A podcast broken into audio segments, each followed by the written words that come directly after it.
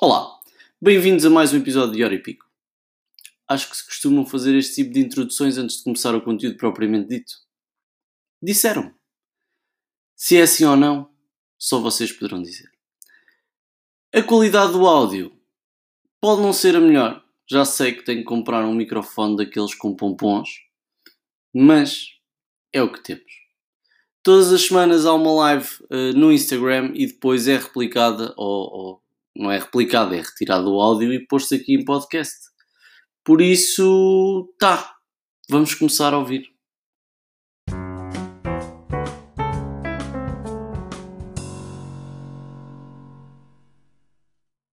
Boa noite, André. alô, alô, grande João, tudo bem? Está tudo bem contigo também? Também, pá, eu só não estava a ver a live e tive que ir mesmo ao teu nome. Normalmente aparece sempre lá em cima, mas não estava a ver. Não estava. Pode ser de ser a primeira. Sabes que é a primeira live que eu faço, que eu faço no meu perfil, não é? Sim. Uh, claro. Por isso pode ter a ver com isso. Então, Tranquilo. estava aqui a apresentar-te, a dizer que a primeira live do ano vai ser, vai ser contigo. O André Nave é CEO da, da Fierceness. Uh, e para quem não sabe o que é a Fierceness, já vamos passar também a explicar mais à. Então, André, se calhar podemos começar aqui com uma apresentação. Claro que sim, claro que sim. Olha, antes de mais também deixa-me agradecer-te uh, estar aqui hoje contigo, o convite. Uh, Estou é, muito feliz, eu já percebi que é a tua primeira, a primeira live que vais iniciar. Acredito que vais fazer muitas mais, portanto, abrir isto, pá, obrigado mesmo uh, pela oportunidade também. Bom, também dando aqui um bocadinho a, a conhecer. Uh, tenho 28 anos, um, acho que desde que me conheço sempre pensei em, em, criar assim projetos, não que sejam negócios, mas assim projetos, mas o, o, percurso nem começou por aí. Ou seja, eu comecei, eu sou formado em, em marketing, comunicação, há muitos anos atrás. Um, nessa altura, depois comecei a trabalhar eh, numa multinacional, comecei também a ter ali aquele contacto com, com o mercado de trabalho. E sei lá, antes, antes desse momento da entrada no mercado de trabalho, andava naquela correria sempre de fazer projetos e mais projetos e ter ideias de negócio. Lembro perfeitamente de. Eu tinha um, um amigo meu eh, que no nosso grupo, quando íamos para a discoteca e tudo, quando éramos mais jovens, nós saíamos da discoteca, fazíamos direto, íamos tomar o um pequeno almoço e levávamos sempre no carro uh, o caderno para, para escrever os projetos e tudo mais. E então eu, quando cheguei ali ao mercado de trabalho, parecia que aquelas dores que as pessoas mais velhas me falavam, de, sei lá, uh, o salário às vezes não era uau, mas também a, cena de teres um, um chefe e teres que fazer tudo aquilo que, que ele quer no horário, pronto, essas coisas todas, acabei por sentir muito isso. Então, meio que fez um clique, eu, ok, acho que não é, não é bem por aqui, vou-me manter aqui enquanto não crio nada, mas, mas eu quero é criar algo meu. Então foi exatamente nessa altura que comecei a procurar também de outras oportunidades enquanto estava a trabalhar. Um, na altura surgiu uma oportunidade de representar cá uh, uma empresa estrangeira, criar uma espécie de um franchise em que tínhamos que ter equipa de vendas e tudo mais. Eles tinham, têm um programa de fidelização de clientes que trabalha muito o CRM e o Salesforce para pequenas e médias empresas. E comecei por aí. Comecei então a criar também uma equipa de vendas e, e comecei a jornada empreendedora. Um bocadinho mais, mais tarde despedi-me continuei muito focado no negócio.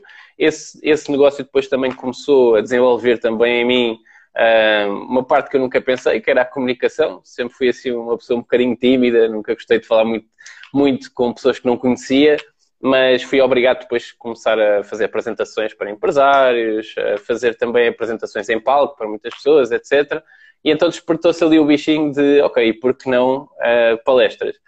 E começaram a surgir também alguns convites de, de faculdades, empresas, para ir dar uma palestra sobre empreendedorismo. Comecei muito naquela parte de, bem, deixa lá, deixa lá ver o que, é que isto, o que é que isto é, o que é que isto vai dar.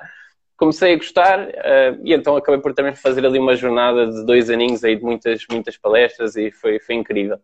Agora, mais recentemente, uh, mais recentemente, quando eu digo recentemente, é para aí em 2019, sim, dois aninhos atrás, um, eu e, o, e, a pessoa que eu trabalhava mais próximo naquele, naquele negócio começámos a sentir: epá, isto não é nosso, uh, vamos continuar, claro, mas nós queremos mesmo construir algo, algo nosso.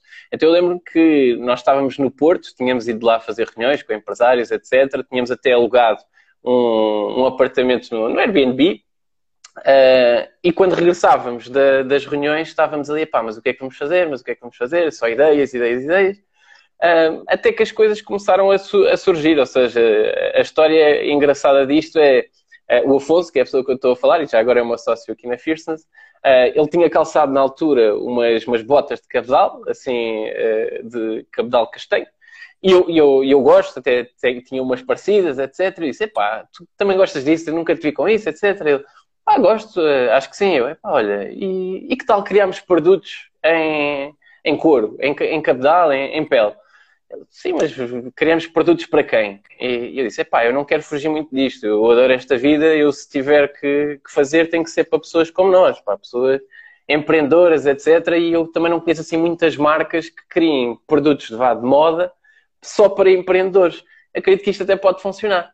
E pronto, e a partir daí uh, foi, foram, sei lá, um ano inteiro a contactar fábricas em Portugal, lá fora, protótipos, a receber, a, a, mandar para lá coisas que recebíamos de uma fábrica e que gostávamos e enviar para outra para ver se eles também conseguiam produzir. Bem, uma confusão enorme, a criar todo o plano de negócios, o plano financeiro também, a ver como é que íamos trabalhar o nicho de mercado. Um, e pronto, olha, acabou por culminar uh, no final de 2020, ali em dezembro, estávamos com imensas dúvidas de pá, estamos no meio de uma pandemia, uh, será que vamos, será que não vamos? E acho que nos deu ali aquele clique que foi. Hoje em dia, eu acredito que há, há pessoas que gastam muito dinheiro, às vezes em coisas que até não precisam assim tanto. Ou seja, acaba por ser um luxozinho, né? Ou seja, eu, imagina, tens um carro, ah, mas eu quero comprar, é, sei lá, um carro mais caro, porque sim, faz a mesma coisa, mas pronto, é porque gosto, né? E as pessoas normalmente, pá, têm grandes gastos com, com isso. Então, nós pensámos bem, o risco que aqui estamos a correr também não é assim tanto. Estamos a fazer uma coisa nossa que nós gostamos. E se há pessoas a gastar dinheiro pá, com coisas que se calhar nem lhe vão acrescentar assim tanto, olha, para nós, para nós gastarmos, vá, eh, no nosso futuro, mas a criar algo nosso que nos vai dar mesmo prazer a construir, acho que o risco não é assim muito. E olha, felizmente temos-nos surpreendido até bastante. Não esperávamos uh, ter um início com, como tivemos, mesmo por causa da pandemia mas está a ser muito desafiante, está a ser incrível e, e estamos a, a, entrar agora num, num, momento em que estamos a ter contato com muitos empreendedores e também como tu, claro, João, que, que és uma referência na tua área e, e, está a ser brutal porque estamos a aprender de várias, de várias indústrias e, e agir, ver que aquilo que tu querias, com esforço, etc., e com todas as dificuldades pronto, que ultrapassas, perceber que o produto final, teres pessoas a falar contigo todos os dias ou todas as semanas, a dizer, olha, gostei, ou, ou falar às vezes da vida e tudo mais, pá, dá, dá um orgulho muito grande. E pronto, estamos no início. Agora há uma longa jornada para percorrer, somos, somos nada ainda. Sabes que isto é, é, é engraçado porque eu, eu, já tinha ouvido falar de ti, mas a última Sim. vez que, que, que me surgiu, ou que surgiu o nome em conversa, o teu nome em conversa, foi precisamente numa live que fiz com que fiz, que aparecia assim de repente, com o Rui Nogueira. Grande Rui, o grande Rui. O Rui. Exato. Um, e tu também, e, surgiu precisamente porque, porque ele falou na Fierceness e, uhum. e depois falou que vocês também tiveram, uh, ou seja, ali uma parte do percurso que tiveste mentoria também com o Rui. Exatamente, pá. o Rui, eu, eu gosto de dizer que viu-nos uh, crescer vá, desde o início Uh, foi uma grande ajuda, sem dúvida alguma. Aliás, ainda hoje falei com ele, uh, trocámos mensagens ainda hoje, porque para nós está tá no coração, mas mais do que estar no coração é, é, é realmente um amigo que, que vamos manter o, o, trabalho, claramente. E o Rui também trabalha muito bem, diga-se passagem. Sim, sim, e está a crescer bastante, porque nós também estivemos atentos sempre e muito ligados ao crescimento do, do projeto dele, do Diário do Ambicioso, que é incrível, e, e já agora recomendo aí à malta também. Verdade, gestão de tráfego é com o diário do ambicioso. Exatamente. Olha, e gostava também de perceber um bocadinho, João, um, o teu background. Eu sei que o live é teu, tu é que mandas, mas eu gosto sempre de fazer perguntas. Então, olha, assim resumidamente, o meu percurso começou precisamente na área do marketing. Depois, um, ainda a estudar, abri a minha primeira empresa, uh, ligada também ao mundo digital. Um, o objetivo, o nosso objetivo, um, um bocado surreal, percebo agora, na altura não, era competir diretamente com as páginas amarelas. E então eu agora olho para trás e vejo, mas o que é que nós, que somos três miúdos, sabemos para conseguir competir com uma infraestrutura deste género, não é? claro. Um, opa, a empresa correu bem, chegámos a ter 85 mil entidades agregadas, mas Uau. não tivemos o apoio financeiro que precisávamos. Uhum. E não só, pois havia outras questões estruturais que também não, não permitiram a empresa crescer ainda mais. E ao fim claro. de um ano e meio vimos obrigados a fechar. Um, depois estive envolvido também com um projeto de desenvolvimento de uma chave para a Audi. Uh, depois também Esse não acabou. Esse diz? Esse eu conheço. É sério? Sim, não, eu conheço porque, pronto, acho que é aquela história que, que, que já foi falada também na tua página ah, e tudo sim, mais. Sim, sim, uh, agora o resto não, não, sabia, mas brutal. Opa, foi, foi um grande projeto, gostei muito, apesar de não ter sido, não ter andado para a frente, não ter sido aprovado, mas só o facto de teres essa oportunidade e poderes ir lá apresentar uh, a tua ideia e a tua visão e receberes bom feedback, Uhum. Já é, é, como se tivesse sido aprovado, portanto. Não, não, é, é brutal. Não Espetáculo. fiquei desanimado nem desiludido. Obviamente gostávamos se tivesse andado para a frente também, porque ia trazer algum dinheiro, não é? Mas, claro. mas pronto. E depois, então, comecei a trabalhar um, na área do fitness. Comecei como, como comercial, depois passei para a coordenação comercial e, uh, ao mesmo tempo que estava lá a trabalhar, comecei a tentar desenvolver outros negócios paralelos. Até uhum. que chegou o dia em que decidi vir-me embora e, e dedicar-me precisamente àquilo que eu gosto de fazer e que também sempre fiz por me instruir, que é, que é a área do marketing, uh, juntamente também com a minha namorada que é designer. Uh, juntamos aqui o útil ao agradável, não é? Portanto, o lado emocional da marca, que é o design, e o lado racional da marca, que é a parte do marketing, que é aquilo que lhe dá voz. E o ano passado claro. lançámos então a nossa agência, que é a Herbs. Tivemos o ano todo em processo de registro de marca, porque Covid e coisas. Eu sei um, o que é isso, acredita. Foi horrível, se já, se já antes, foi horrível, salvo seja, não é? Mas já antes demorava muito tempo, com o Covid então é para esquecer. Sim, um, incrível. Pá, foi praticamente um ano nisto. E então não tínhamos, ou seja, fazíamos a comunicação aos clientes por parte da Arts, já com a comunicação claro. da Arts, mas não houve uma grande divulgação a nível de redes sociais porque queríamos proteger Sim. ali um bocado a integridade da claro. marca. Claro. Uh, um bocado como a Netflix fez quando, quando saiu, não é? Portanto, havia um nome que não era nada, uh, que é para depois, quando chegasse a hora, lançarem precisamente o, o nome da Netflix.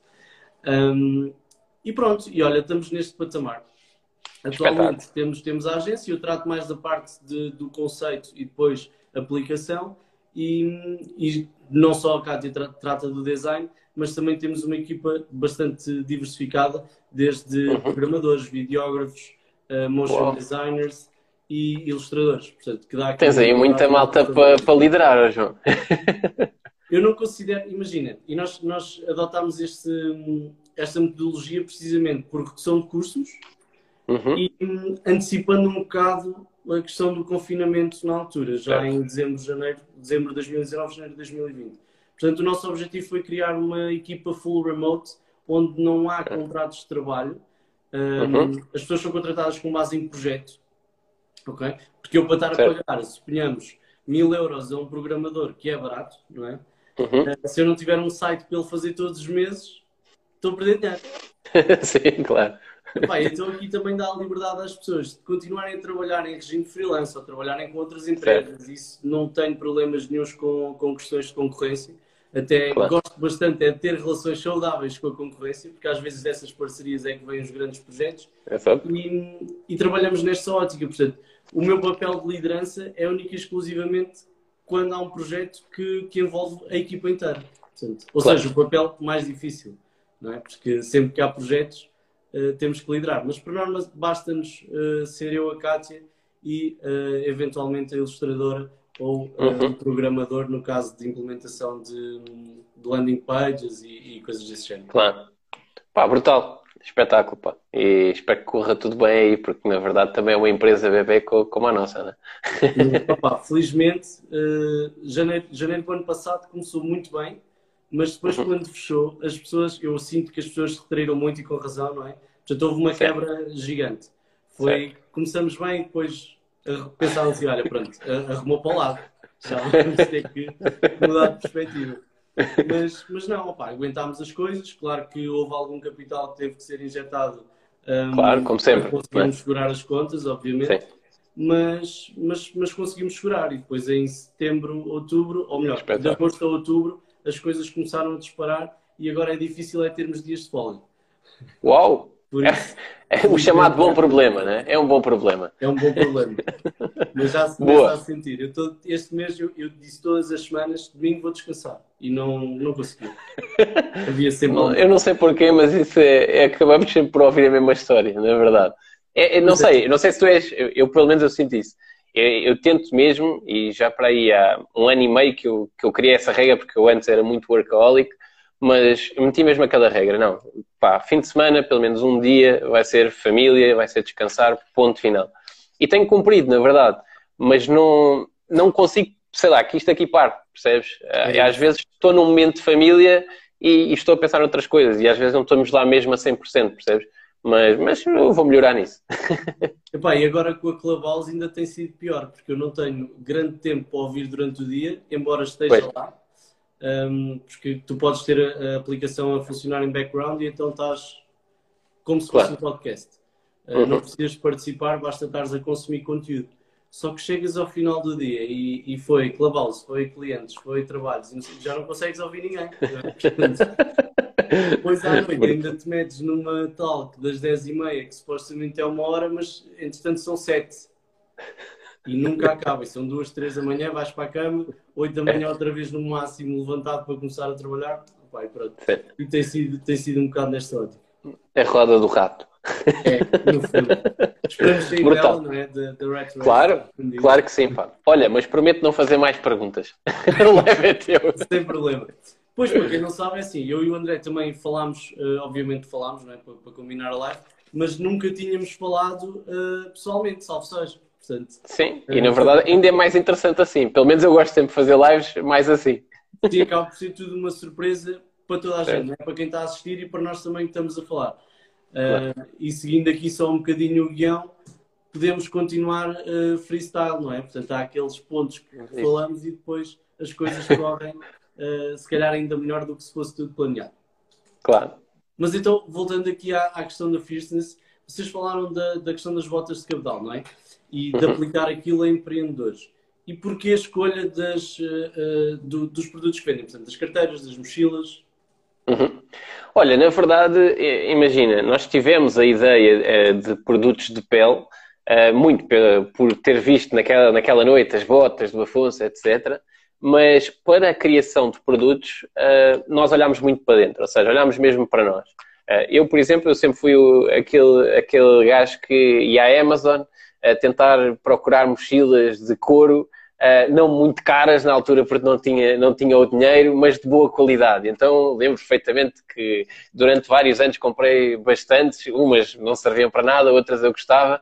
E, e, comecei logo naquele momento que decidimos que seriam produtos de pele, eu percebi, não, se é para empreendedores, nós vamos ter que dar realmente aqui materiais que eles precisem, porque nós também precisamos. Então, como a nossa vida já era aquela, nós sabíamos perfeitamente o que é que as pessoas que tinham a mesma vida que nós precisavam. Percebes? O facto de a mochila eu utilizar sempre quando ia para reuniões, o facto, por exemplo, da capa de portátil, que na altura foi uma ideia que eu utilizava o computador quando ia para aquelas reuniões rápidas e levava o computador na mão, e eu pensei, não, pá, vou fazer, mas é aqui uma capa toda bonita e tal, também dá lá para pôr uh, o telemóvel e assim a malta chega às reuniões a petrechar. Pronto, depois a parte das carteiras igual e a parte das maletas também. O nosso, nosso foco sempre foi uh, dar realmente produtos com muita utilidade para os empreendedores no dia a dia, mas acrescentar classe. Ou seja, o que é que eu quero dizer com acrescentar classe? Eu, por exemplo, para mim faz muita diferença estar a fazer uma reunião de fato ou sem fato. Na verdade, eu quando visto um, um fato, aqueles fatos normais, né, de trabalho, não sei, estou, parece que estou sempre muito mais confiante, percebes? Porque sinto que estou mais apresentável, que vou se calhar ter um, um impacto diferente. Também é um bocadinho porque eu iniciei isto jovem e na altura não tinham muita credibilidade em mim a falar de negócios com empresários, porque era, ainda era puto, não é? E quando eu meti ao fato, eu via que realmente as pessoas já, ok, parece que respondia de forma diferente, já te levavam mais a sério, percebes? Então, como eu vi que esse tipo de impacto naquilo que eu vestia dava-me mais confiança e ouvi outras pessoas a dizer exatamente o mesmo, os produtos que nós criámos foi muito também por aí, não só de utilidade, mas para que as pessoas tenham mais confiança no seu dia a dia possam causar um pouco mais de impacto. Porque a verdade é que hoje em dia no mundo é assim, certo? Tu vendes a tua imagem e tens ali três, três segundos na tua primeira impressão. A pessoa olha para ti e vai tirar a pinta. então nós quisemos trabalhar muito nisso. Então, e daí é que surgiu, que é era o nosso próximo ponto, a questão do nome, não é? A, fierceness, precisamente pela questão de, de, sermos imparáveis, de certa forma, não é? Sim, é um bocado por aí. E contando a história também do nome, é, é engraçado, porque o nome não era fierceness uh, inicialmente. Ou seja, nós queríamos uh, um nome com, com, força, com poder, mas muito relacionado também à, àquelas capacidades que nós acreditamos serem mesmo as mais importantes para qualquer pessoa que queira criar projetos. E, na verdade, o primeiro nome que, que nós tínhamos era Vision, de visão.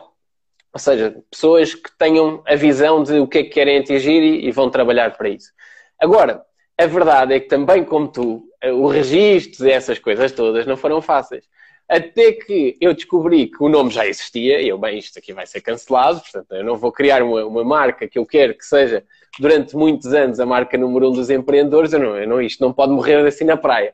Então começámos uh, no INPI, que é onde tu registras os nomes né, de, de, das marcas, e começámos a ver vários nomes com uh, o mesmo poder, vá, digamos assim, associados à, à, mesma, às mesmas capacidades, mas que estivessem disponíveis. E percebemos ali, olha, Fierceness não existe, bom, é já, vamos fazer o registro, gostamos, portanto vamos, vamos para cima. E, portanto, representa muito uh, aquilo que estavas a dizer, claro que sim. Boa. E hum, conta-me uma história, a malta não está a ver, uh, mas aproveito para dizer que também no final vamos abrir aqui um bocadinho um, para questões. Portanto, se alguém tiver alguma questão que queira colocar ao André, uh, está completamente à vontade. Olha, o Rui também já está aí. Tranquilo. Oh, o grande Rui já apareceu aí. Parece que sabia que estavam a falar nele. sentiu, sentiu. Conta-me aqui um bocadinho a história do, do teu logo, portanto, da tua identidade corporativa. Olha, na, na, na, verdade, eu acho que o nosso logotipo é um bocadinho fruto do, do nosso amadorismo dentro de, do que é criar pronto, uma, uma marca neste meio mais digital. E, e, o nosso logo nós não queríamos, por exemplo, sei lá, uma imagem ou qualquer coisa. Nós queríamos uma coisa simples, simples, mas que impactasse depois com o trabalho que nós íamos fazer. Então acreditámos que meter mesmo só escrito o nome podia funcionar, porque depois aquilo que ia representar era mais o trabalho que nós íamos fazer. Acabámos por também meter no logotipo a classe e atitude, porque é, é aquilo que nós, nós queremos representar com, com a marca, a classe para ajudar os empreendedores a ter mais confiança, a atitude, porque é mesmo para as pessoas de atitude. Não queremos ser arrogantes ao ponto de dizer, olha, isto não é para pessoas sem atitude, vá, mas o nosso foco é mesmo para aquelas pessoas de atitude que fazem algo para um bocadinho diferente do normal, não é? que seguem o, o caminho próprio, vá de meter as mãos na massa, não é? Portanto, terem, terem aquela. É a atitude, não é? Portanto, é um bocado isso. Está aí o Rui, como é tudo firme. Oh, já está aí a falar, Rui. grande Rui. Um, é, é um bocado isso, portanto, as pessoas que, que, que, que, não têm medo de arriscar, não é? Portanto, querem meter as mãos na massa. E o logo eu acho que transmite, transmite bastante isso, uhum. um, pela, precisamente pela simplicidade, como, como tu disseste.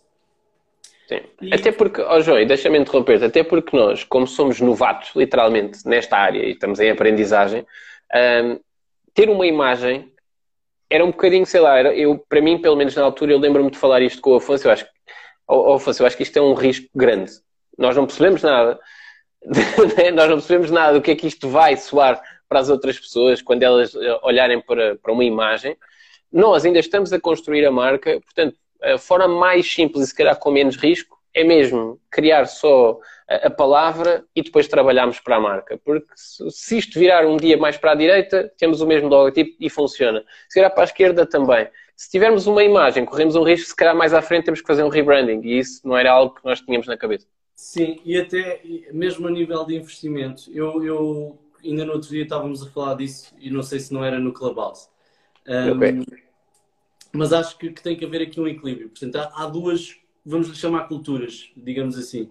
uh, que é a cultura do vai e faz uh, e acabou e não interessa mais nada, não certo. interessa design, não interessa, não interessa nada. E há a cultura do desenhar, projetar, idealizar, planear e nunca, nunca sai nada para sim, sim, sim, sim, sim. Uh, eu acho que tem, tem que haver um meio termo entre estas duas culturas, por assim dizer, não é? Para tu teres uhum. uma marca, ou o mínimo de uma marca, não é? Poderes vender os teus produtos e teres alguma qualidade a nível visual. E depois, consoante a percepção do cliente, também podes seguir continuando a trabalhar uh, na tua imagem de marca e nas comunidades que, que já claro. estão a participar, não é? Tanto ativamente, quando falamos em redes sociais uh, ou websites, como um, no ato da compra, não é? Portanto, uma Sim. comunidade tem que ser ativa em, em, todos os aspectos. E depois há aqui também uma série de traços de personalidade de, de, das comunidades, mas será um assunto para, para uma outra live. Um, okay. Temos também, imagina, resumidamente, tens as pessoas que são ativas na comunidade, mas não compram, tens as pessoas que compram, mas não são ativas na comunidade, mas na prática todos eles é uh, terão um traço de personalidade em comum, não é? Portanto, uhum. as, todas as pessoas que compram Fierceness uh, vão ter, no mínimo, não, não digo todas, mas de uma forma geral, a sua grande maioria vai ter um traço de personalidade idêntico, ok? Uhum. Então as pessoas se identificam com este tipo de produtos e com, com o tipo de imagem Sim. e percepção que, que vocês querem passar. Sim, e também o esforço que nós fazemos mais, digamos assim, para nos direcionarmos para esse perfil de pessoas, vá. É normal, chega mais a essas pessoas. Sim, e honestamente eu, eu considero, uh, do que vi do vosso trabalho, que, que está muito bem conseguido. Uh, Obrigado. Eu não Obrigado. olhando para o vosso website e olhando para, para os produtos e tudo mais, eu não diria que, que foi algo, que foi uma jogada segura, ok? Portanto, já, já se nota okay. que a minha percepção foi que houve aqui algum trabalho e houve aqui algum cuidado e houve aqui algum investimento.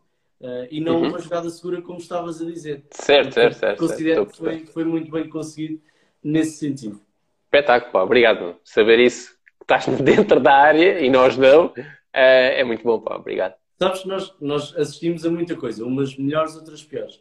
Eu não uhum. considero que, que, imagina, se me chega uma pessoa que nunca trabalhou com marcas e, e tem um design uh, atípico, digamos assim, uhum. um, eh, atípico, pronto, tem um design menos bom. Nós não podemos dizer à pessoa, eh, ou não devemos dizer à pessoa que o design está mal porque, porque ela fez um mau design e porque aquilo não, não vai funcionar, não é? Porque a pessoa não tem a obrigação uhum. de saber fazer aquilo. Claro. Uh, tal como se eu for um dia para uma pedreira, também não sei partir pedra.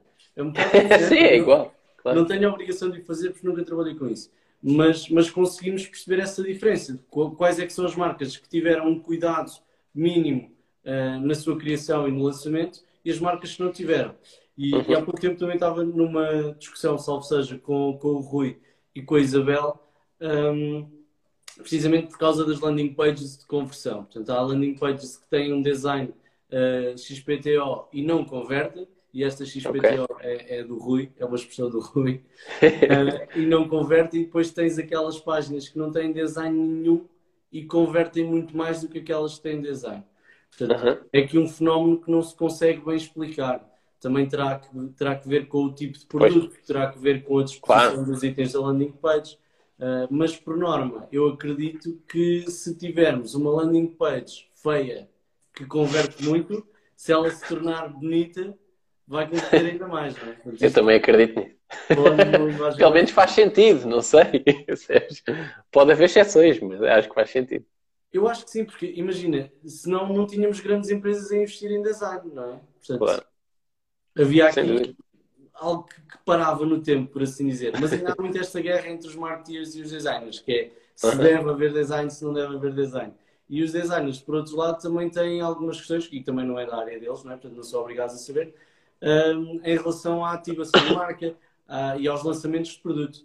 Portanto, uhum. Por isso é que eu considero que são duas áreas que têm que andar uh, de mão dada. Mãos dadas. Uma sem a outra não, não se divide. Claro.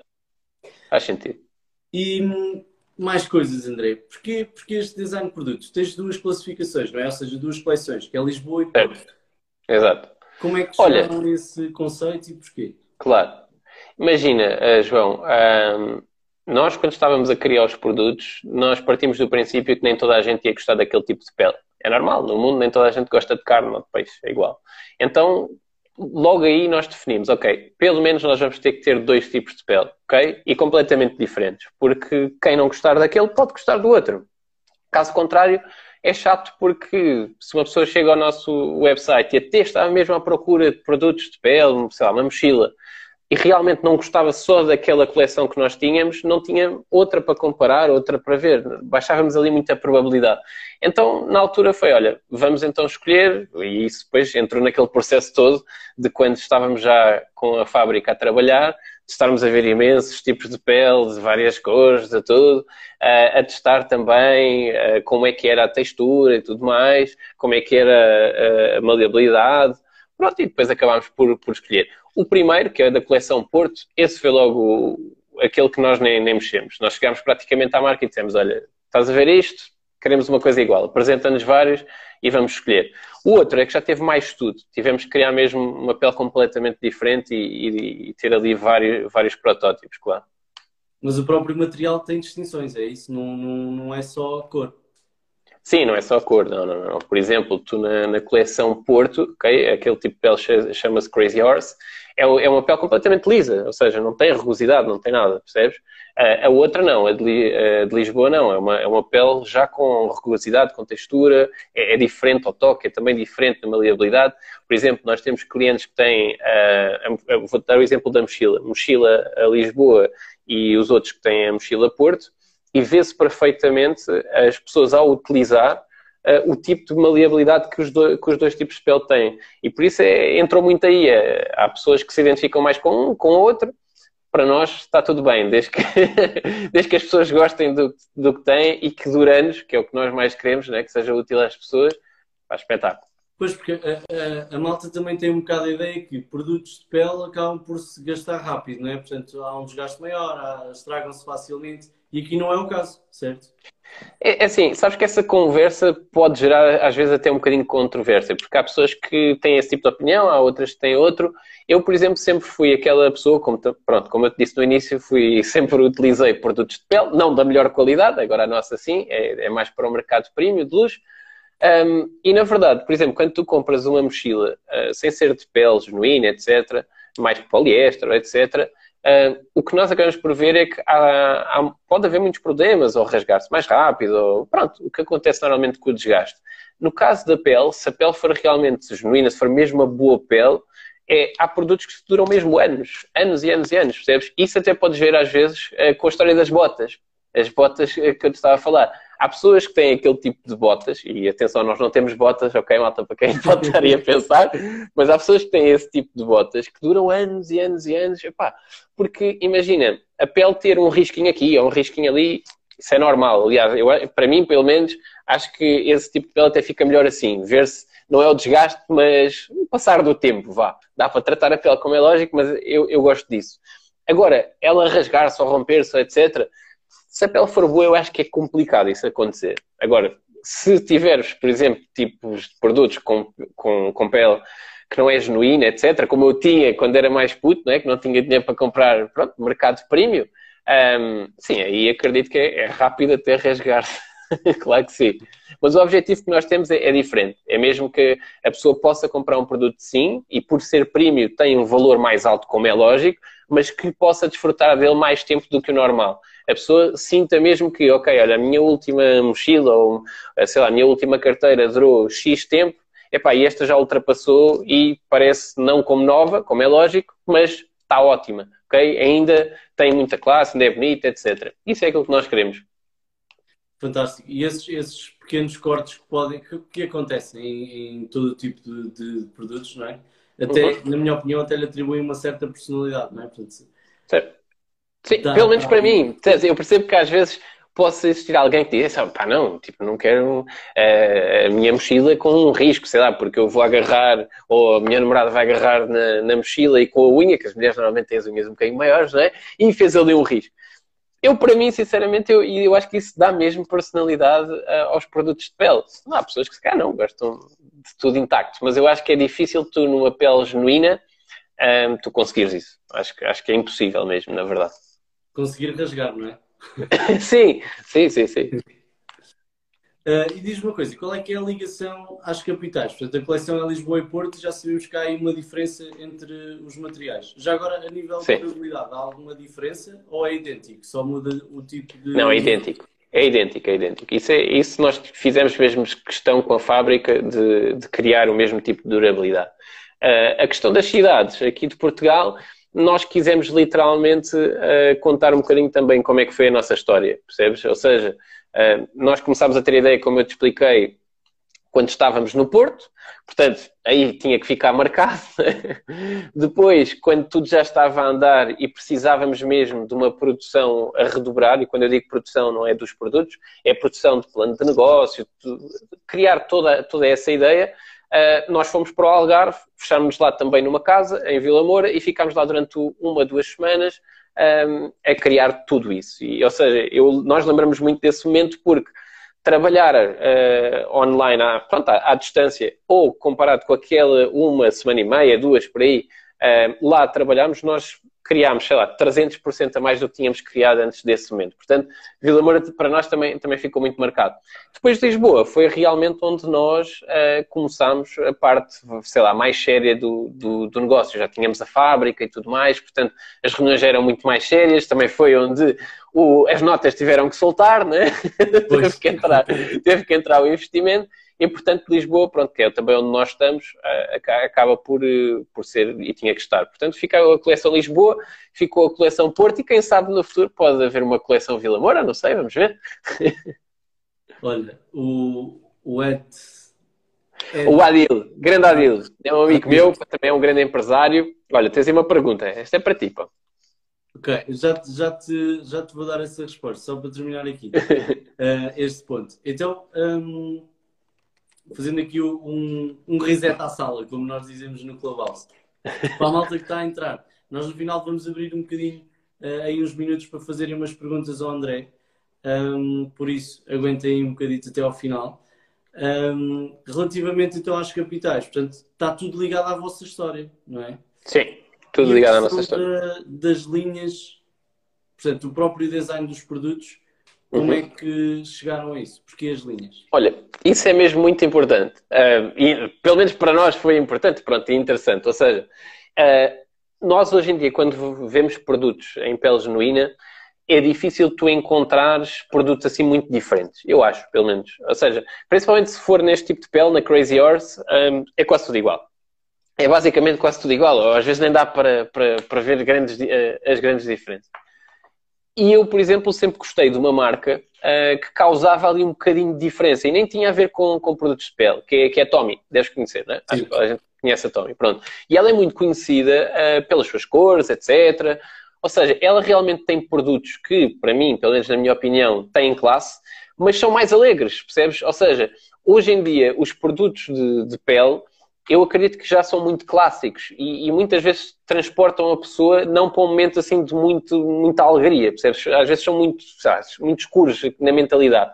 Então muito nós pensámos, não, exato, muito sérios, é isso, boa. Uh, e, e, nós pensámos nisso, ou seja, ok, sim, vão ser produtos de pele, claro que sim, mercado de empreendedores e produtos premium, tem que ser, mas vamos dar um toque diferente. Não conhecemos assim tantas marcas que tenham conseguido imprimir uh, um toque assim mais, mais de alegria nos produtos, porque também não, não é, diga-se, também não é fácil. A própria fábrica, uh, digamos que não, não, não, não foi assim tão fácil aceitar a nossa ideia, percebes? Quando nós dissemos, olha, uh, nós queremos fazer este tipo de produtos, mas não vai ser igual àqueles que tu conheces, vão ser produtos que vão ter aqui algumas características que nem sabemos se é possível vocês conseguirem cozer isto na, na, mochila, de forma a isto não sair mesmo, porque se isto sair, esquece. Um, e, a, e, a, fábrica disse: Olha, isso é muito complicado, esquece. E quando eu lhe disse: Olha, mas esses produtos, assim, esse, essas tiras mais coloridas, etc., não vais buscar no outro material. Também tem que ser pele genuína. Ele disse: Ah, então isso é completamente impossível. Ou seja, isso foi um processo muito mesmo, mesmo muito complicado, mas que felizmente conseguimos e acreditamos mesmo que produtos de pele da Fierceness ou produtos de pele normais no mercado, pelo menos nós orgulhamos de sentir que os nossos transportam a pessoa um bocadinho para mais alegria quando olha para o produto e não para algo tão sério, algo, algo tão clássico. Queremos rejuvenescer também um bocadinho e até mesmo para, para as faixas etárias mais, mais jovens, percebes? Porque hoje em dia pelo menos pelo estudo que nós fizemos, e acho que também conseguimos ver, o produto de, de, pele clássico é muito utilizado por uma faixa etária um bocadinho mais acima, percebes? Se cá nem, é, nem é nossa. E, e, nós queríamos e acreditamos mesmo que é possível a nossa faixa etária, até mais jovem, começar a consumir, a utilizar este tipo de produto e a gostar mesmo dele. Agora, é preciso é, é darmos, se calhar, também aqui algo que eles, que eles gostam mais, que é, que é produtos mais coloridos e tudo mais, algo um bocadinho fora da caixa. que estavas a dizer, não é? Portanto, dar aqui um toque mais, mais jovem à coisa. Uhum. Boa. Eu não sei se o Admil ainda está aí. Não sei, não sei se o Adil ainda está aí. Ele é uma pessoa muito ocupada. Mas qual é que era a pergunta dele? Deixa eu ver. eu estava a perguntar o que é que faz ah, okay. um strategist. Basicamente, okay. um, em primeiro lugar, é importante referir que uma estratégia de marca não é feita por uma pessoa. Portanto, é completamente impossível um, Epá, não digo que seja completamente impossível, certamente haverá alguém no mundo que o fará, mas na minha ótica, uma estratégia de marca não se pode realizar só por uma pessoa. É impossível eu acompanhar um processo de início ao fim sem receber referências externas. Uhum. Mas o meu papel como, como brand strategist ou estratega de, de marca, que em português fica mais feio, não é? Uh, é desenvolver toda a parte conceptual, desde o, da idealização da, da, da ideia de negócio, uh, à concepção de, do primeiro esboço para, para a imagem uh, corporativa, portanto, para a identidade, uh, aplicações em, em suportes gráficos ou digitais, passando à parte da comunicação, qual é a voz da marca, em que públicos é que nós nos vamos focar, qual é a personalidade que temos que atribuir ou que queremos atribuir à marca, como é que uhum. vamos passar lá para fora, qual é a voz que nós vamos ter, qual é a mensagem, quais são os canais um, e depois passar também pela parte dos eventos de ativação de marca, que eu gosto muito de trabalhar eventos uh, offline, não é? Portanto, e depois o digital ser um, um, canal. No entanto, agora com a questão do Covid é bastante difícil trabalhar nessa é parte, virar só para o digital. Uh, mas basicamente é isso. E minimiza aqui muito o risco. Portanto, trabalhamos a percepção de marca de uma forma muito sólida, uh, uhum. de maneira a que consigamos, dentro do público-alvo, abranger o máximo de pessoas possível, não é? Portanto, tendo em conta aqueles traços de personalidade uh, que a pessoa terá em comum. Suponhamos, se for uma marca uh, muito assistiva, muito diretiva, muito. Um, ehm, olha, um bocado como, como a questão das, das carteiras de pele ou das malas uh, mais básicas que são classificadas para uma faixa etária mais elevada, não é? Certo. Portanto, se eu estiver a falar de empresários com entre 40 a 45 anos, por exemplo, eu tenho que perceber de certa forma o que é que eles gostam, quais são os hobbies deles, onde é que eles estão presentes, certo. definir um bocado aqui a persona, não é? Uhum. E, e, tentar, dentro dessa persona, fazer com que a comunicação seja trans, o mais transversal possível. Obviamente não se pode agradar a toda a gente, mas tentamos que seja o mais transversal possível. E posso dizer que hum, nós temos uma taxa de aprovação quase de 100%. Portanto, são muito poucos os trabalhos que, que, que, temos eh, que foram, não é reprovados, mas já sempre uma fase que, que ou está tudo bem, portanto passa a primeira, ou então Sim. vai ter que haver alterações. E é perfeitamente uhum. normal. Uh, no entanto, a maioria dos nossos trabalhos são praticamente todos aprovados à primeira. Uh, isso não é obviamente só mérito meu, porque era impossível eu fazê-lo sozinho, mas uhum. é mérito também de toda a equipa e todas as referências e inspirações que nós conseguimos ir buscar de forma externa. Eu, eu, costumo dizer que se eu, eu posso querer abrir um restaurante e inspirar-me numa ponta para o fazer, não é? Uhum. A imagem pode estar ligada a uma ponta, que depois depende certo. daquilo que, que, nós queremos passar. Mas acredito muito nisso e, e, acho que é uma coisa que nos diferencia de, de outras agências, uh, porque tenho também colegas a trabalhar em agências, não é? E sinto isso, que é muitas das vezes nós pegamos num, se ponhamos a fazer um trabalho para a restauração, vamos pegar em marcas de referência e concorrentes só da restauração. Uhum. Isso, a meu ver, é algo que não, não é que esteja errado, está certo, devemos pegar nesses, nesses concorrentes e nessas referências, mas também devemos pegar principalmente nos valores e na personalidade do fundador, aquilo que ele quer transmitir e só depois, e depois sim ir buscar também referências externas aos gostos deles e aos interesses uh, que ele tem como hobbies, como uh, outras certo. empresas que tenha tido, que tenha gostado muito. Até podes ter aberto uma empresa de, de uma agência imobiliária, suponhamos, e, e, hoje tens um negócio na restauração, mas tu adoravas a, a agência imobiliária. E se pudesses uhum. voltar, era o teu sonho de voltar a ter a agência imobiliária. Claro. Então podemos pegar nessa inspiração e transpô-la para o teu negócio atual. E o que vai também dar aqui algum, alguma tranquilidade ao espírito empreendedor da pessoa e, e trazer esse, essa paixão uhum. para o negócio que ele tem atualmente, não descurando que no futuro pode vir a abrir novamente a agência imobiliária. Oh, João, isso é mesmo interessante, porque eu sei que estavas a explicar, eh, pronto, aí eh, ao Adil tudo isso, isso. mas eu agora estava-me a lembrar um bocadinho de como eu e o Afonso, acho que já está aqui, grande Afonso, uh, começámos por criar a Fierceness. E na verdade foi um bocadinho nessa ótica, sabes? De aquilo que nós nos identificamos, aquilo que nós queremos. Houve dúvidas, e quando havia aquela dúvida que era, pá, mas será que isto vai funcionar deste jeito ou daquele jeito? É, muitas das nossas respostas às vezes foi, pá, mas eu só me vejo a fazer isto e a sentir isto se for assim. Se não for assim, epá, já, já parece que não dou os 100%, percebes? E tenho mesmo que sentir isto. Por muito que depois, se calhar, a, a estratégia não seja pá, sei lá, não tenha o sucesso que tu queres, pá, vamos depois contornar, arranjar outra estratégia, mas sempre as estratégias podem ser diferentes, mas sempre aquelas que eu acredito 100%, porque se eu não acreditar é muito complicado dar 100% dentro da marca. E com isso eu queria te perguntar mais uma coisa, ou uma coisa agora, juro que é a última, uh, que é, tu que, que és um, neste momento um, pronto, um, um especialista nessa área, o que é que tu aconselhas neste momento a, a Fierceness a fazer? Ou o que é que tu melhoravas dentro do teu mercado? O que é que eu melhorava na Fierceness a nível de quê? Diz-me tu. o que é que tu sentes que não está bem e que precisa de melhoria? Não, a questão não é essa. Ou seja, eu gostava, por exemplo, como tu és um especialista na área, eu gostava que tu olhasses e, e, e, pudesses dizer, olha, eu não fazia assim, eu fazia esse cara eh, de assado porque isto é para o mercado de luxo e não devia ser assim, devia ser... Percebes? Isso, é, eu fico, fiquei muito curioso agora que estavas a falar disso, fiquei a pensar nisso. Eu acho que de uma forma geral, e não querendo, porque também é um bocado ingrato para mim estar a dar esta análise sem ter feito uma análise, não é? mas de uma forma geral, uh, acho que mesmo a escolha de cores uh, foi, foi, foi top, foi mesmo top. Portanto, consegues aqui juntar uh, a luxúria, não é? Portanto, de certa forma, e a elegância à jovialidade que vocês quiseram passar. A questão do logotipo ser com uma tipografia serifada e por baixo teres uma não serifada uh, também atribui aqui dois pesos diferentes e as serifas também remetem para a tal luxúria e para a tal elegância. Portanto, também acho que está porreiro. A nível do website, no futuro, uh, construiria algo mais dinâmico.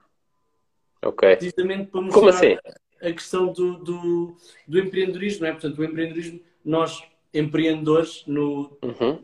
na, na, no conceito geral da palavra, não é? Porque o verdadeiro empreendedor é um Mark Zuckerberg, é um Elon Musk, é um e, e esses é que podem atravessar a vida toda por causa de um certo. sonho.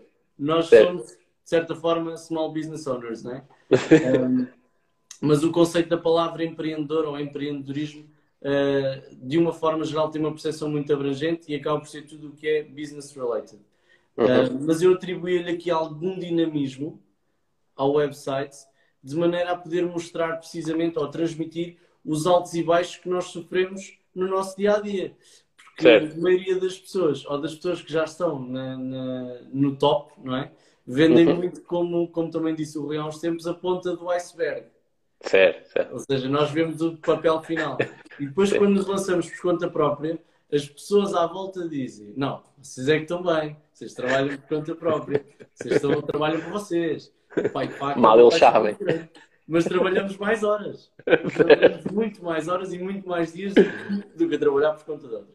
E nem todos os dias são bons, não é? Portanto, nós se tivermos um trabalho, seja criativo ou não, um, mas que tenhamos um trabalho que tenhamos que ir todos os dias, aquilo acaba por se tornar uma tarefa mecânica.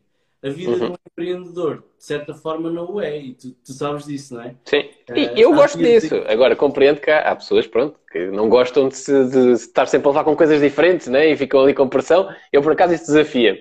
Mas há pessoas que gostam mais de ter eh, coisas mais mecânicas, mais rotineiras. E nós, e nós precisamos dos dois.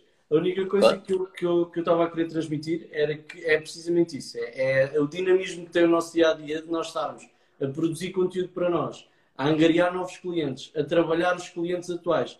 Portanto, há aqui uma série de coisas. Quando tens uma estrutura uh, inicial, não é? Portanto, numa fase mais embrionária, por assim dizer, ou startup, um, uhum. se tornam muito, muito, muito complicadas. No futuro, vamos continuar a complicar porque a correr bem vamos continuar a querer diversificar e investir sim. nos mercados. Sim, sim, sim, sem dúvida. E eu acho que seria interessante o próprio website transmitir esse dinamismo, ok? Quando tu falas de dinamismo, dá-me só um exemplo assim mais palpável também para mim para as pessoas que não estão assim tão, tão por dentro do assunto. Ok, então suponhamos, quando entramos no teu website, um, uhum. já agora, quem quiser ir Obrigado. Um, tem, temos logo uma imagem e View Collections está fixe. Mas se pudesses ter uma introdução que ia pesar eventualmente um bocadinho mais ao website, mas se pudesses ter uma introdução uh, em vídeo a explicar precisamente o lifestyle do empreendedor, mas de uma forma simples, podes ter, ter até okay. um vídeo de 10 ou 20 segundos. Uhum. Uh, suponhamos, agora tentou visualizar o, uma câmera na, perto dos pés e está o tipo a chegar, não é? Um, dá a curva, vira, vira para a esquerda, tens uma estrada completamente aberta e, uhum. e começas a subir a câmera para começar a mostrar os acessórios da, da Fierceness, por exemplo. É muito fixe, essa é ideia. E podia ser algo, podia ser algo interessante e dava-te logo aqui dinamismo à, à homepage. Portanto, acho que... que isso que estás a dizer por acaso é, pá, é brutal está-me a deixar mesmo contente, sinceramente, oh João, porque nós fizemos as filmagens da marca um, com o ator e não sei o quê há muito tempo, ok? Mas houve uma data de stresses, mas mesmo uma data de stresses, confinamentos, e depois havia takes que ainda não tinham sido feitos e entra o confinamento, depois sai, não sei o quê. Pronto. Vai tudo ser lançado no dia 27. E isso é a ficha como estás a dizer, porque o vídeo uh, é exatamente isso. Vai mostrar mesmo uh, o lifestyle de um, de um, empreendedor, que não somos nós, é o ator, neste caso, mas o próprio ator é empresário uh, e, portanto, vai calhar bem. Pá, e fica mesmo contente com isso que tu dizes. Sério, então vai bater. Vai bater. Vai bater. Agora a é malta pode pensar que foi combinado, mas não foi. Brutal, meu. Não, mas muito fixe. Agora, também te digo, tu estavas a dizer logo uh, o posicionamento onde colocarias isso, estás a ver? Um, o nosso vai estar onde está agora esse vídeo, que está um vídeo agora lá de um produto, estás a ver? É onde vai ficar uh, o vídeo. E já agora, eu sei, agora tu estás a fazer, estou a aproveitar, isto tem que ser a aprender com os grandes. Uh, o que é que tu achas? Ficaria melhor o vídeo uh, antes desses, desses produtos, ok? Das duas coleções que tu vês aí logo em cima, não é? Uhum. Ou em baixo, como está? Eu colocava antes.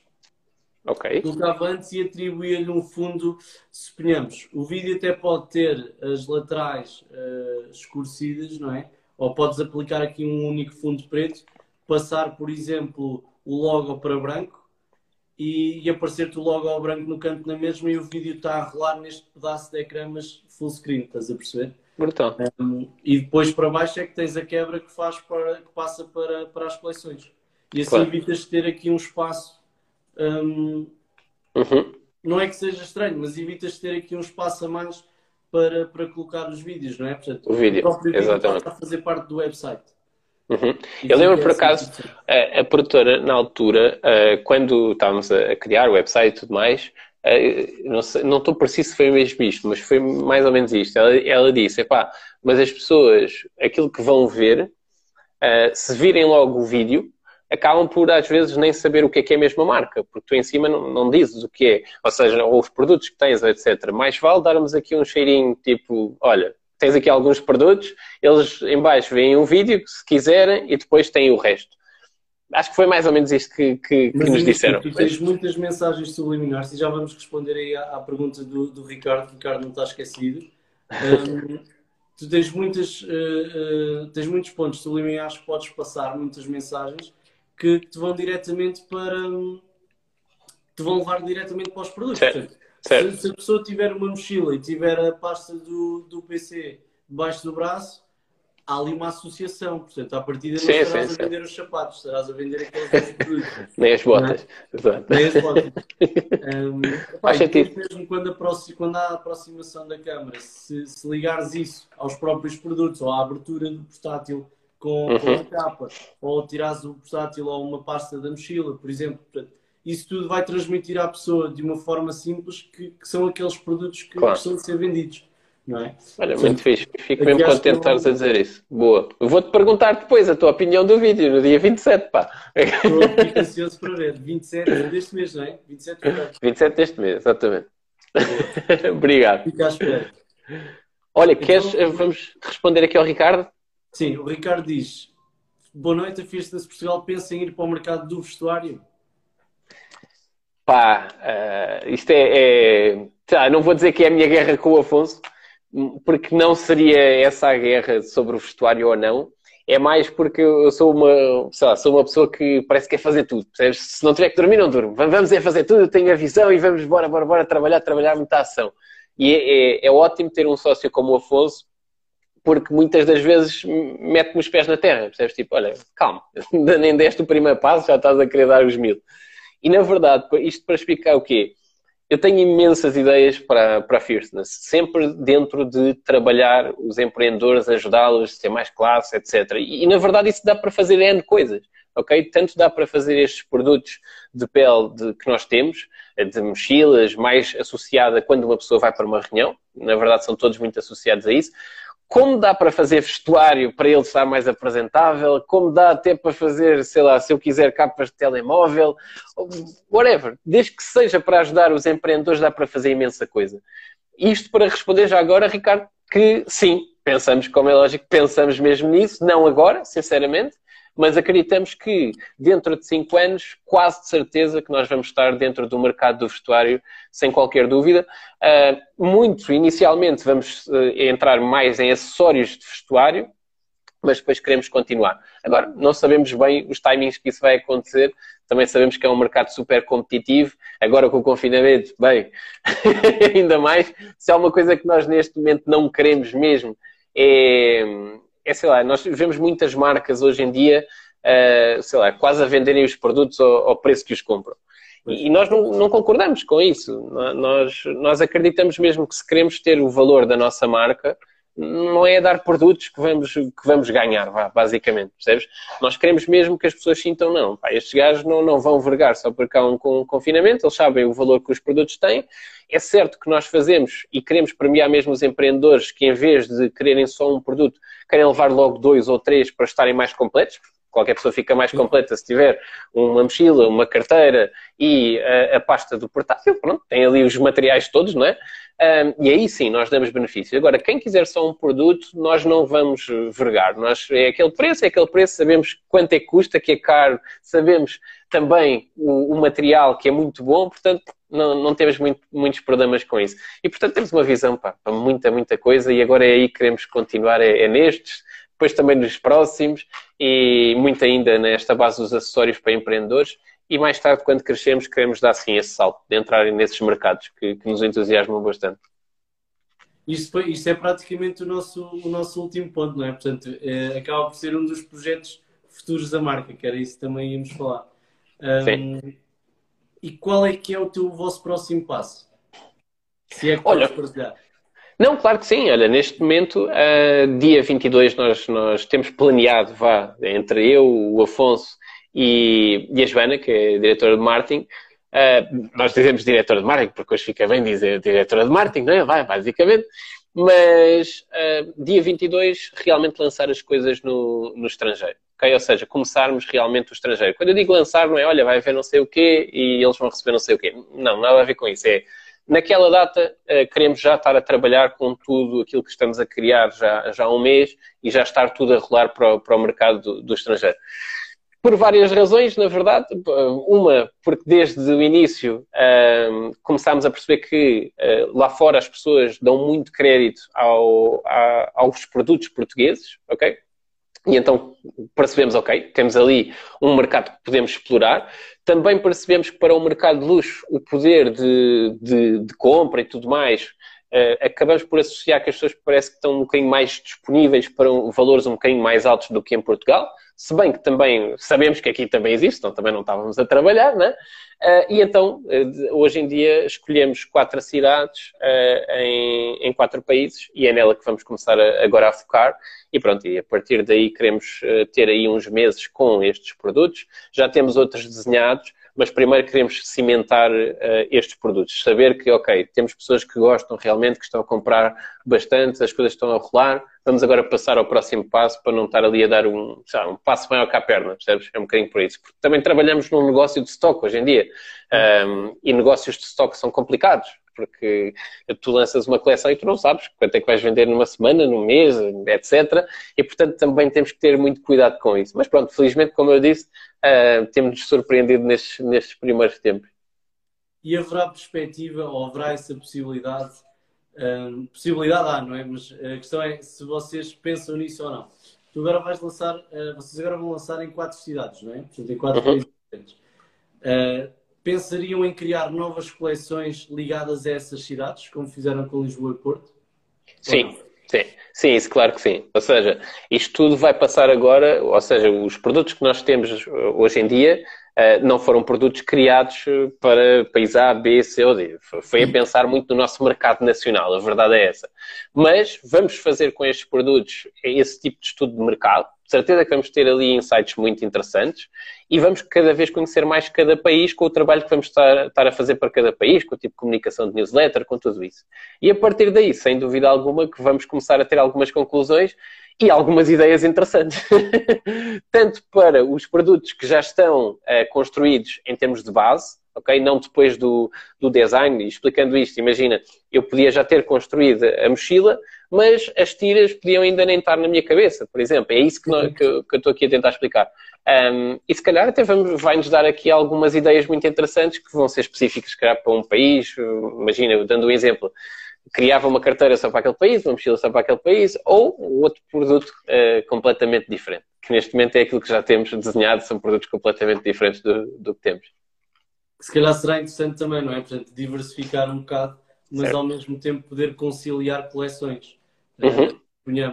até eu, imagina que eu tenho a coleção toda de, de Lisboa, mas consigo uh, enquadrar ali uma coleção de Paris, por exemplo, uhum. Um, porque as cores até combinam, até batem certo, ou até contrastam, até a coisa até fica bem. Uh, claro e então, se calhar, também será interessante nesse sentido. Não sei se, se, é nisso que estão também a pensar ou não. Claro, claro que sim, claro que sim. Aliás, uh, como nós somos uma, uma marca, pronto, que nasceu praticamente ontem, a verdade é essa, sabemos que não temos muitos produtos. Ou seja, uma pessoa ao entrar na, na, nossa loja online, nós sabemos que a pessoa não vai estar ali três horas a olhar para ver o que é que nós temos, porque nós não temos, temos, temos pouco, ok? E, e temos que começar com pouco também para, para, para, testar as coisas. E sabemos perfeitamente, quando tivermos produtos novos, vamos dar muito mais opções às pessoas. Por exemplo, hoje em dia, as pessoas para fazerem um pack, um, pode ser ou com a mesma coleção ou com coleções diferentes, mas há só duas. é? Há só duas. Quando nós tivermos outros produtos e com outras coleções, a pessoa vai ter muito mais por onde escolher. Vai ser muito melhor para qualquer empreendedor que queira visitar a nossa loja online. Pronto, e é com, é com essa missão que nós uh, trabalhamos todos os dias e vamos ver onde é que vai uh, ser esse momento dos lançamentos. E correrá bem, certamente. Se... Vamos com isso, pá. Não sei se o Ricardo ainda está aí.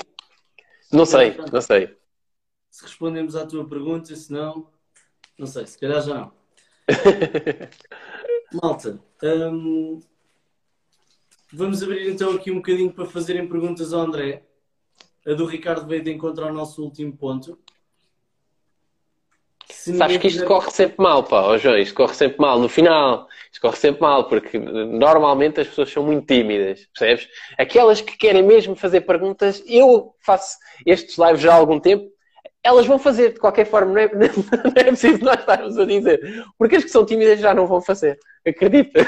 É verdade, não é? Sabes que eu, eu, eu decidi este ano começar a fazer as lives. E também meti-me logo em, não é em bronca, mas, mas mais ou menos, porque estou com talks na, na Clubhouse todas as terças-feiras às 21h30 e lives todas as quintas-feiras no Instagram às 21h30. Ou seja, estás lixado. Foi, se é para começar, é começar agora. Claro. As últimas lives que fiz até foi com, com o Rui, do Diário do Ambicioso, está aí gestão de tráfego. Grande Rui. Um, epá, e como, como é o Rui o ouço, aí ele desliga, estás a ver? Então eu fico, Está tudo tranquilo. Brutal. Olha, o Ricardo disse que ficou tudo esclarecido. Espetáculo, pá. Fantástico. Ainda bem. Então, ele diz que somos grandes. E, e encontrar algumas questões que possam estar por aí que a malta não esteja a fazer. Quais é que tu consideras que foram assim os dois ou três principais desafios que tiveram ao iniciar a marca num período de, de, de recessão económica, de certa forma também, não é? Uhum.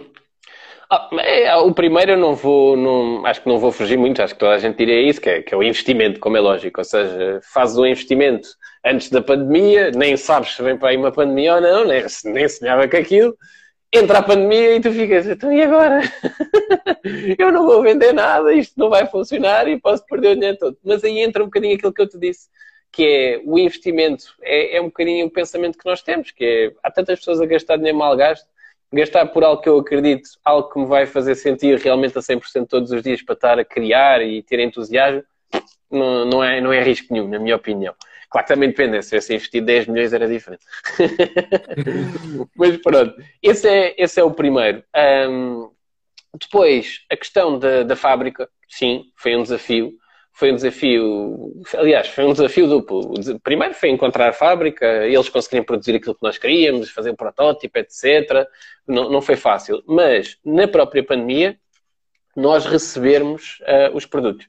Não foi nada fácil epá, tivemos medo, naquela altura tivemos mesmo, porque nós tínhamos uma data para lançar as coisas, queríamos cumprir e, e os produtos não estavam cá. e nem sabíamos quando é que iam estar cá, epá, era, era uma complicação, uma complicação enorme. Mas pronto. Depois, ali o terceiro foi. Um... Olha Adil. Claro que sim, pá. Claro que sim, campeão. Claro que sim. Então não vês lá a qualidade, pá. Incrível. Olha, Adil, não sei se estavas aí quando respondemos à tua pergunta. depois podes mandar mensagem privada e que nós respondemos. Ou eu respondo. Bora, bora. Olha, o Adil é capaz de precisar dos teus serviços, pá. Hein? Para as empresas dele. Bora, então, bora, Adil. Carrega, pá. Olha, o terceiro. Um, o terceiro, eu acho que foi ali um bocadinho naquela altura em que nós tínhamos que construir o website, tínhamos que entrar muito também ali na história do, do tráfego pago, etc., do, dos ads uh, mesmo de fazer o vídeo. Uh, tivemos ali umas, umas complicações à, à última da hora, porque uh, a empresa que ia fazer, depois já não podia fazer com isto do confinamento, e em ali em pouco tempo tivemos que andar a ligar a, muito, a muitas pessoas, até que encontramos um, um parceiro pá, que nos ajudou imenso e estamos eternamente agradecidos. Uh, claro que foi pago, não é? Mas, mas, eu gosto de agradecer porque é, pagar é uma obrigação. Portanto, agora estarem ali realmente mesmo a fazer tudo por nós, já não é qualquer pessoa e ajudar-nos imenso. Mas nessa altura tive também pá, muita preocupação. Mas olha, felizmente deu tudo certo. Também trabalhámos, saiu-nos do corpo todos os dias, como se diz, portanto é normal as coisas agora estarem a acontecer. Olha, olha Adil, a prioridade é aproveitar o conhecimento. claro que sim, pá, aproveitar, então, pá. Olha, eu vou só dar aqui, o Rui perguntou, quando vamos para o Clubhouse falar de marketing e e-commerce, Uh, Rui, o, eu já convidei o André, mas o André é a equipa Android. É, é, eu sou fã Samsung desde que nasci, pá, portanto. Mas sabes que o Rui, o Rui, eu acho que posso partilhar isto porque ele também já partilhou com toda a gente, acho eu. O Rui uhum. comprou um iPhone para entrar na Clubhouse, portanto, foi é, sério? para a casa dos betos. e ficou bastante caro, pelos vistos, não é? Portanto, Tivemos de Rui, pá, obrigaram-te a Abri os, os, os cordões à bolsa, pá. Ah, grande azar, pá. Deve ser, ele não esperava. Mas pelos vistos há muita gente a fazer isso, o que é, o que é extraordinário. Já não é. O Rui, foi, o Rui foi a segunda pessoa que eu conheci que fez isso. Uh, mas pelos vistos na Clubhouse há muita gente a dizer que há montes de malta a comprar iPhones de propósito para. para... Quando tu esperas dois, três meses e está aberta para Android. Agora depois é questões de posicionamento. Ah, isso claro. É isso um claro. Sim, sim, sim. Mas olha, olha que boa jogada para a Apple, né? não é? Caiu-lhes mesmo na sopa. e olha, já agora aproveito para fazer esse disclaimer. Eu, como disse há bocado, todas as terças-feiras vamos fazer uma talk na Clubhouse às 21h30 e o convidado uh, da próxima terça-feira vou anunciar amanhã em post e vou, vou, vou partilhar com vocês no, no Instagram. Mas para quem está live, pode saber já que vai ser o time Vieira do Shark Tank. Uau, meu! Que espetáculo! Ah, vou estar aqui de certeza. E o objetivo, aqui não, no Clubhouse. Ah, no Clubhouse, desculpa, estava a baralhar, ok, pá. Pronto, Clubhouse e... já não vou conseguir, tenho que comprar um iPhone. Porque ele está tá com um projeto espetacular que é a Brave Agency um, BGA, portanto, Brave Agency, Brave Agency, uh, BGA, Brave Generation Academy. Desculpa, estava-me a escapar. E estava no Agency, Agency não, não me passava a Academy. Uh, Brave Generation Academy, e que é um, é um projeto disruptivo uh, que pretende também mudar o modelo de educação a nível não só nacional, mas também global, portanto, onde eles estiverem presentes. Uh, e vai passar muito pela apresentação desse projeto, portanto, quem tiver Clubhouse, um, já tive as notificações, eu depois também vou deixar o link aqui no, no, na bio e podem adicionar ao calendário. Portanto, terça-feira, 21h30, Time Vieira. Bora, bora. E é isto. Não sei se. Tens aqui uma pergunta isto. que eu acho que é para ti, ó João. Quando se contrata um expert, paga-se o resultado ou o método? Depende Ele está a fazer contas, atenção. Depende daquilo que estivermos a falar. Imagina, eu posso ter um método muito bom, mas, mas não ter resultados, não é? Portanto, aí se calhar excluímos a, a parte do método. Se estivermos a falar em gestão de tráfego, como é o caso do Rui, um, os resultados são fáceis de medir, portanto, são muito objetivos. Uh, ou vendes ou não vendes, não é? Portanto, quanto é que está o teu custo de aquisição, quanto é que não está, quanto é que investiste, quanto é que não investiste.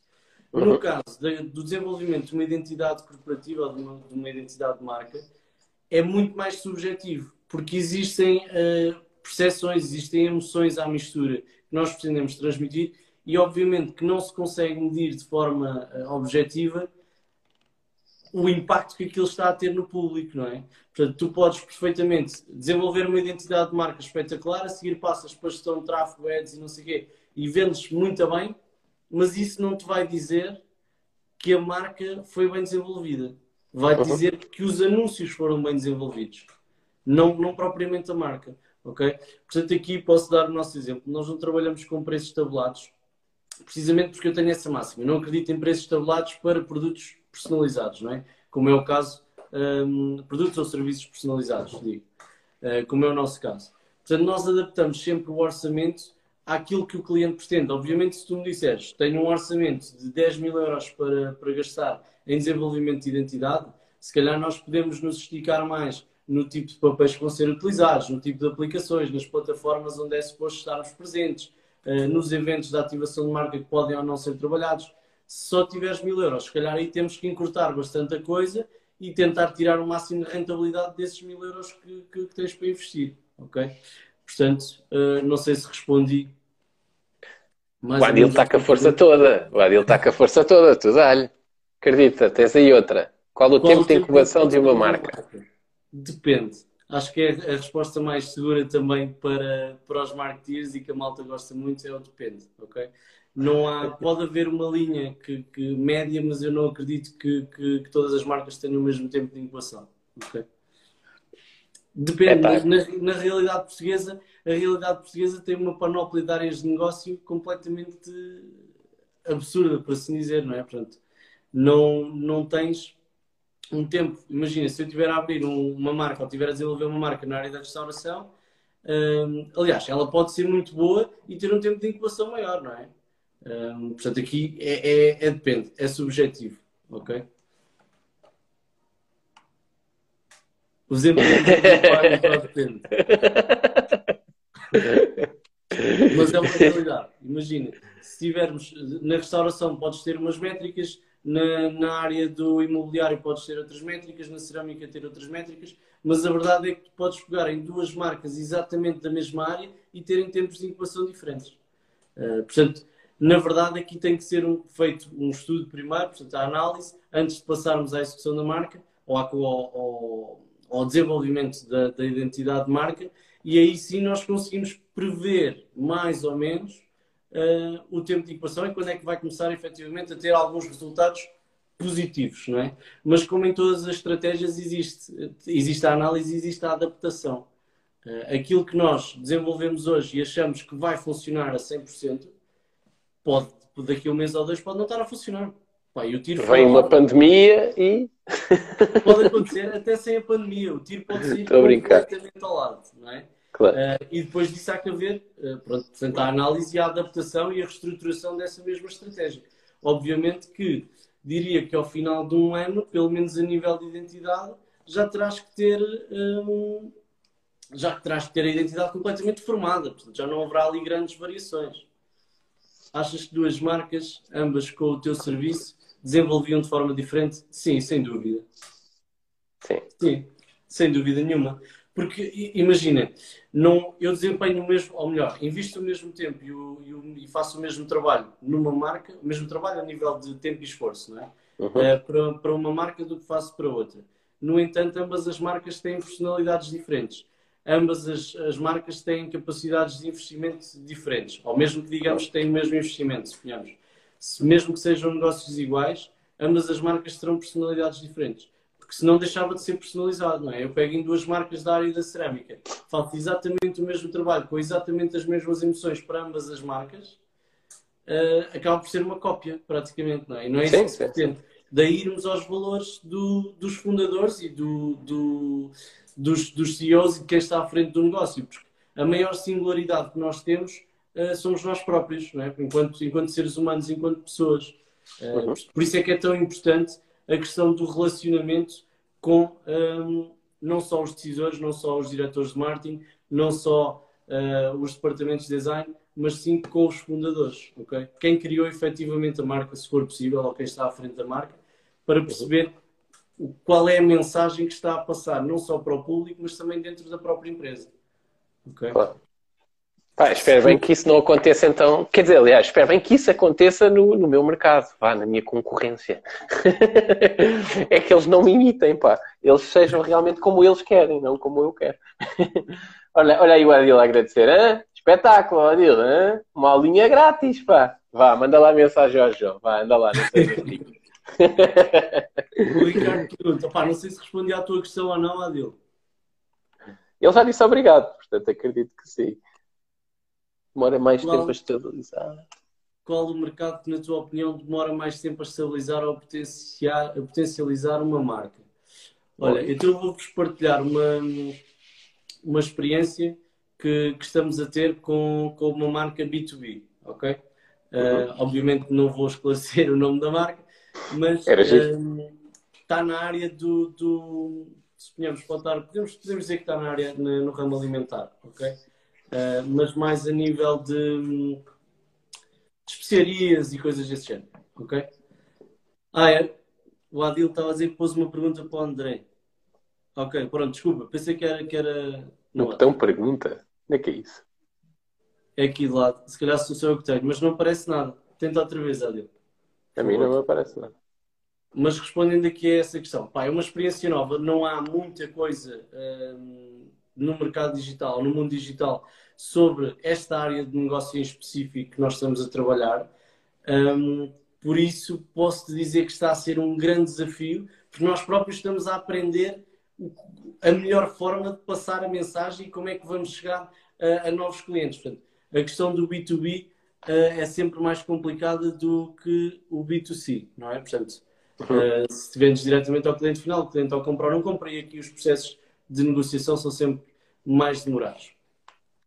Um, por isso acho que é o mercado B2B que demora mais tempo a estabilizar, honestamente. A estabilizar e a, e a crescer a nível de visibilidade. Ok? Um, porque B2C, suponhamos que estamos, estamos a falar olha, da própria Fiercest, não é? Uhum. Portanto, o processo de crescimento é muito mais rápido porque há muito mais pessoas a comprar. Se eu tiver um negócio B2B, eu vou ter, se calhar, numa fase inicial, uh, três ou quatro clientes, uh, grandes ou pequenos, não importa, mas três ou quatro clientes, certo? E esses três ou quatro clientes é que terão, cada um deles, provavelmente aí mil, dois mil, três mil, quatro mil clientes, ok? Portanto, as marcas deles é que vão crescer, porque têm, cliente, têm muito mais clientes do que nós, que somos uhum. fornecedores, não é? Portanto, certo, certo. Não sei se era bem essa a questão, se não, Ricardo. Eu acho que sim, acredito que sim. Opa, não me está aqui a aparecer a pergunta. Apareceu uma notificação, mas quando eu abro não, não tenho pergunta. Mas não estamos mal, porque na live do, do, do Rui deixei de ver comentários por completo. A sério? Uau! Fiquei bloqueado, uma hora. Ontem nós, nós fizemos, nós fazemos todas as quartas um live com, com, com um empresário diferente lá na Fierceness. E ontem também não consegui gravar. Nós gravamos sempre e metemos num grupo privado do Facebook, mas ontem, olha, malta do Facebook lixou-se porque ficou sem a gravação. Não deu, não sei porquê, também não, não apareceu. Mas, mas é. não consegue gravar. Olha, o Adil vai fazer a pergunta. não, não vem aí coisa séria, que és uma aposta, é que eu conheço este menino.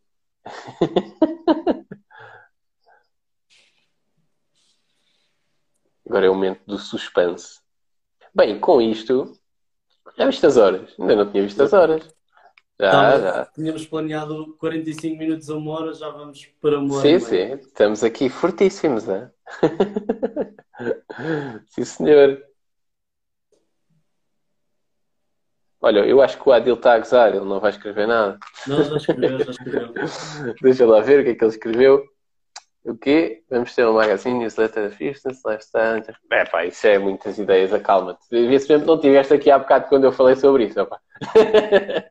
pá, tenho, muito- tenho muitas ideias, mesmo. Tenho mesmo muitas ideias. Principalmente a nível, a nível de produtos e estratégia de chegar a cada vez mais, mais amigos, que é como nós chamamos eh, aqui. Sei lá, não gosto muito da cena do- dos clientes, percebes? Porque nós acabamos sempre por estar a falar mesmo com os nossos clientes, vá, ok? Nós criamos mesmo aqui uma relação porque é algo que, que nós gostamos, ou seja, tanto clientes de imobiliária como clientes de, de restauração, como clientes de, de farmacêutico, sei lá, acabamos sempre por querer saber mais. A pessoa compra, mas vem falar connosco e nós dizemos, olha, como é que isto funciona na tua indústria e naquela, e conta mais, etc. Então, ba- basicamente, olha este, disseram que as perguntas eram no fim, espetáculo. Ah, então, basicamente, sei lá, acabamos por ter mesmo muitas ideias para o futuro, até mais de, de produtos, mas, mas sem dúvida que depois estratégias de cada vez alimentar mais esta comunidade ah, queremos ter.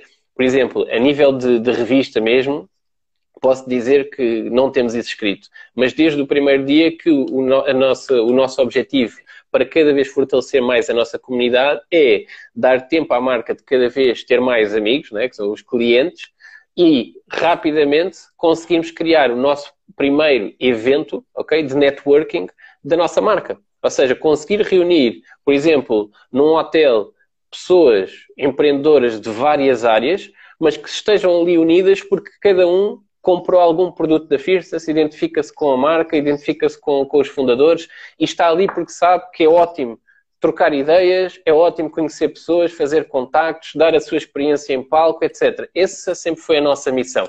Claro que isto depois com. ahm, até a Cristina tem a revista do gajo.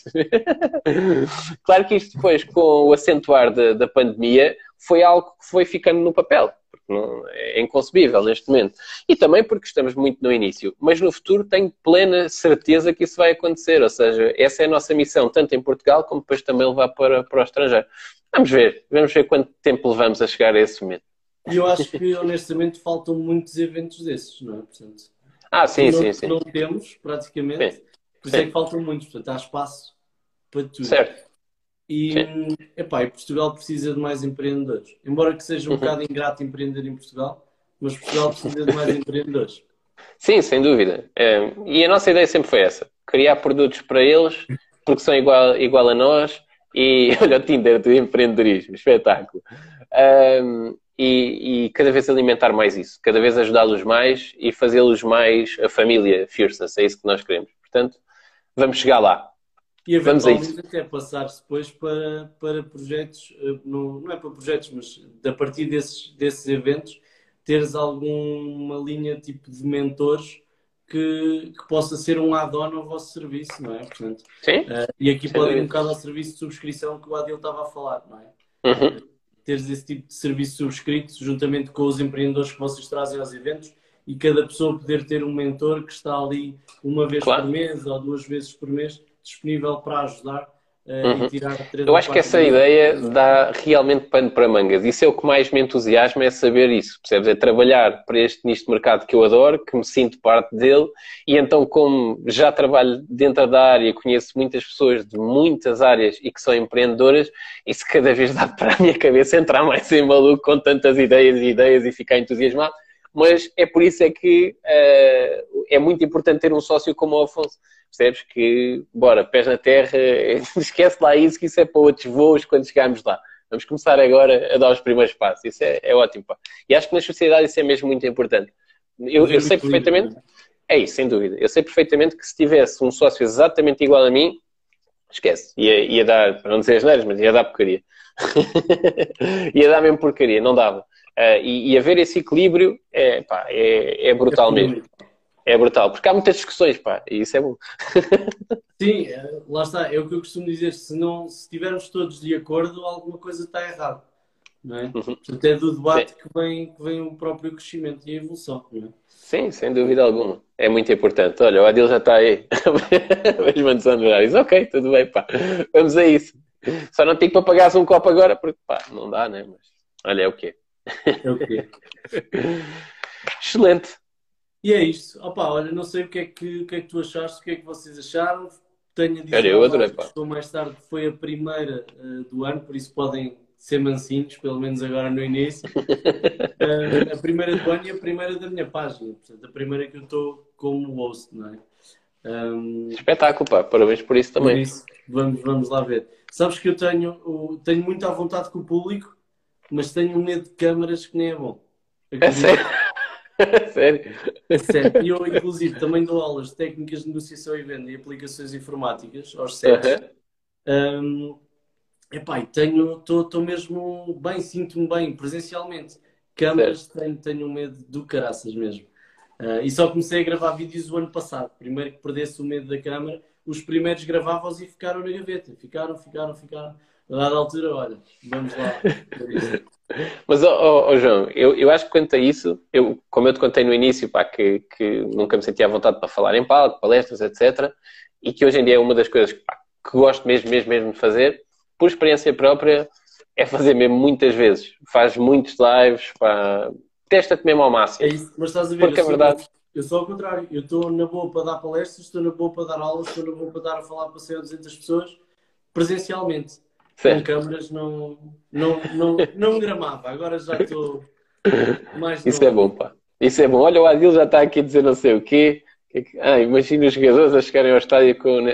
Olha! Olha, talvez, talvez isso, isso possa. Pá, eu estou a dizer isto porque uh, o, o Afonso está sempre a gozar comigo porque eu tive esta ideia. Eh, eu queria mesmo também chegar uh, aos jogadores, percebes? Porque sei que é, é uma coisa que eles utilizam muito a chegar ao estádio. Então eu fiz logo o desenho, fiz logo tudo e não sei o quê, uma coisa diferenciadora. Portanto, calma, isso ainda está ali na gaveta, ó, Um dia, se calhar, vais ver aí. Olha, o Marco o André Plateias com menos de mil pessoas já nem dá para. É, olha este, é o exagerado. Parece todos os dias dão palestras para mil pessoas. É esse gajo, pá. Estou sempre a cascar. Mas olha, vamos a isso. João, pá, queria-te mesmo agradecer. Obrigadão mesmo pelo convite, é ter sido aqui o primeiro a abrir os teus lives. Espetáculo, continua, pá, e tenho a certeza que vais trazer aqui muito bom conteúdo e de certeza que já ganhaste pelo menos aqui um espectador que vou ser eu. Portanto, bora, bora. Sempre possa vou estar aqui. É essa, é trazermos sempre o melhor conteúdo possível e por isso é que eu yeah. quero também ter os melhores convidados uh, possíveis. é muito por aí. Isso agradeço imenso teres aceito Obrigado. o convite, agradeço imenso a tua presença.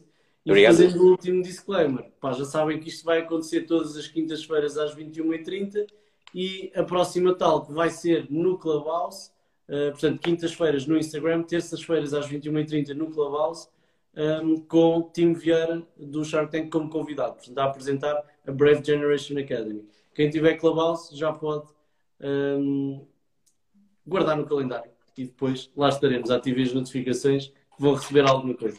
Força aí, lembrem-se, para quem uh, não tem iPhone, está na altura de comprar para entrar na Clubhouse. Portanto, vamos a isso. Bora Apple, paga, paga a comissão.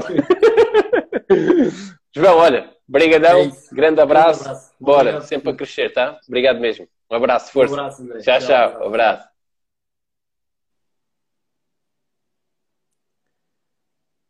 E é isto, terminamos. Vamos ver se eu sei desligar isto, não é? Portanto, agora é a hora do avô. Obrigado a todos os que estiveram a assistir. Um, não vou outra vez repetir que todas as quintas-feiras vai haver uma live, vocês já sabem. Se tiverem alguma questão, alguma dúvida, também podem colocar-se ao André diretamente no Instagram dele ou seguir também a Fierceness e eventualmente uh, comprarem alguma coisa que também faz falta. E no que toca a mim, também já sabem que estou no meu Instagram, por isso estão completamente à vontade para questionar aquilo que quiserem. Forte abraço, malta, e até breve.